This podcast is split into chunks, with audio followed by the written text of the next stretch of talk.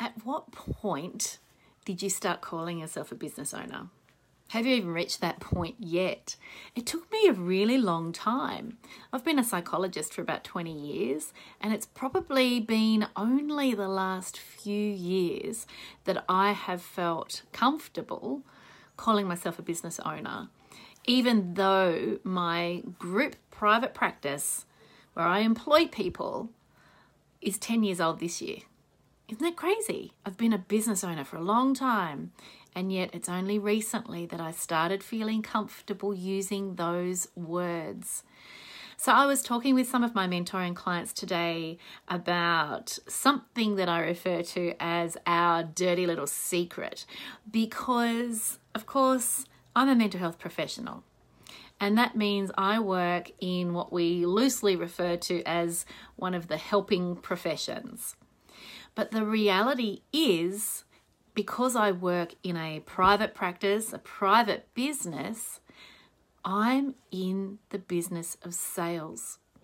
And if you are a business owner or a private practitioner, you are in the business of sales too. Not only that, you're also in the business of marketing.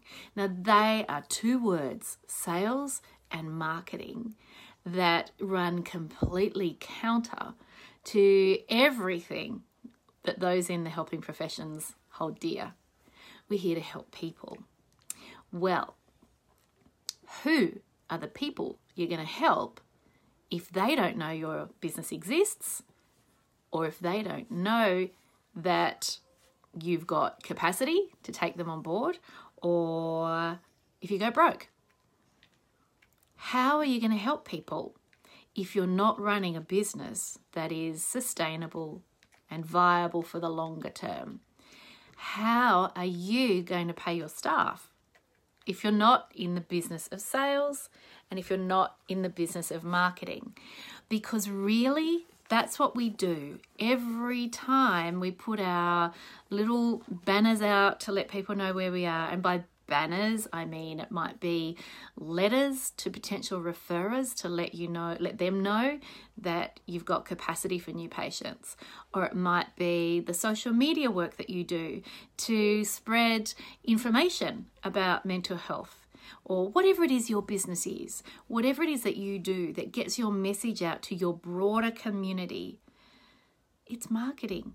You might not like it. You might not like me saying that word, but that's what it is. And when you're focused on filling your caseload with new clients, you're trying to generate a full caseload for you or for your team members, that's sales. Now, that sounds, I know it sounds ugly, right?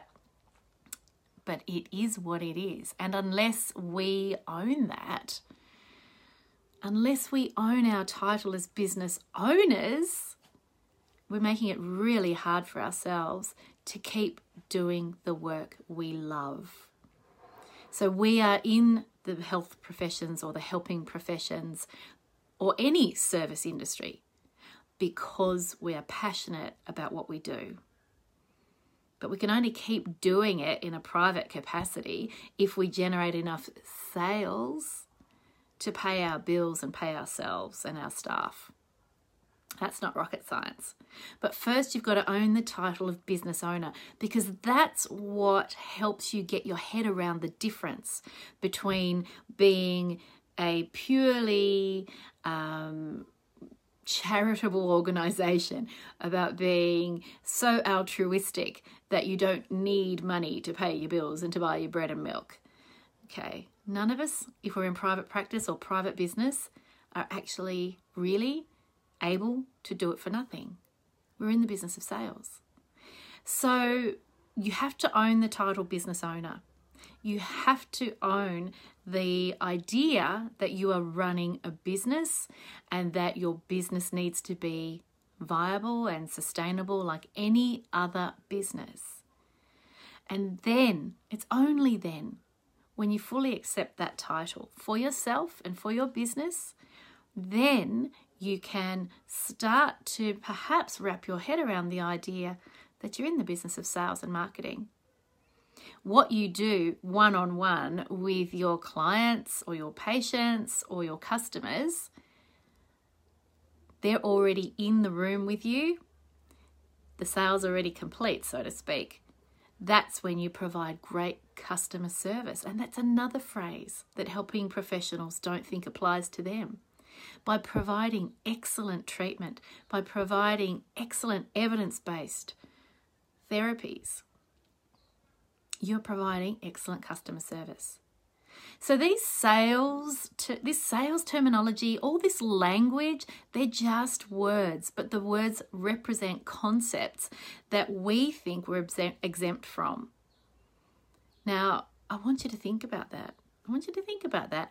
If I have just triggered you by telling you you're in the business of sales, marketing, and customer service, I want you to let me know why that is. But first, I want you to think about that for yourself. Why does this trigger you so much? Now, you've made the brave step of going into your own business. Why are you struggling to own that title business owner? You've done the hard work to generate a full caseload or a full client list for yourself.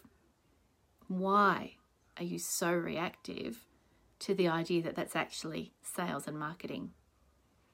you're passionate about the therapies or the treatments or the work that you provide to your clients, your customers, your patients. Why are you so reactive to me calling that customer service? We feel it's grubby. We feel it's beneath us. So there's a little bit of snobbery. Let's be honest here. There's a little bit of snobbery in there as well. And perhaps that's why it took me so many years to feel a little more comfortable with the idea that I'm a business owner and I'm an entrepreneur. Now, I know that there are people who would tell students of psychology that you can't be a psychologist and an entrepreneur at the same time because then you're not client focused. Well, I'm sorry, but anyone who is a business person and an entrepreneur must be client focused in order to be successful in the work they're doing. And if we're running private businesses which are making a commitment to our communities that we're going to provide the highest level of therapy or service or whatever it is that your business provides. But if we're making that commitment when we open our business doors, we're making that commitment to our community, wouldn't it be even better if we knew that we could actually live up to that commitment and provide a service that's long standing. So I've been in private practice for, yeah, trying to think now, not long or not much below 20 years of my psychology career. Uh, and I've owned a group private practice for 10 years. And I'm still learning about business too because I was not taught this at university. I was not taught the concepts that I needed to understand as a private practicing psychologist. It took me 20 years of being a psychologist to be able to marry the two concepts together. And so that's what I do for you. And that's why I talk about my business being all about the psychology of business. My mentoring business is all about the psychology of business. So that I can put together not only my skills as a psychologist, but also my skills as a business owner and help you so you don't have to repeat some of the mistakes that I made because don't worry, I made quite a few. And I can help you step up to be the business owner that you want to be as a private practitioner or as a sole trader or as a business person or a retailer or a hairdresser or whatever it is that your business focuses on. So most of my mentoring clients are mental health professionals, and that's the clientele, that's the population that I know best. But uh, a lot of the concepts that we talk about apply equally to pretty much any business at all. So, if you're interested to work with me, don't forget my Fire Starters program, one month intensive, one month support with daily checkup from me and weekly small group gathering for accountability getting some goals smashed, all you need to do is you can send me a private message, but fire starters should be appearing on my website. If it's not there already, make sure you send me a private message if you're interested in participating.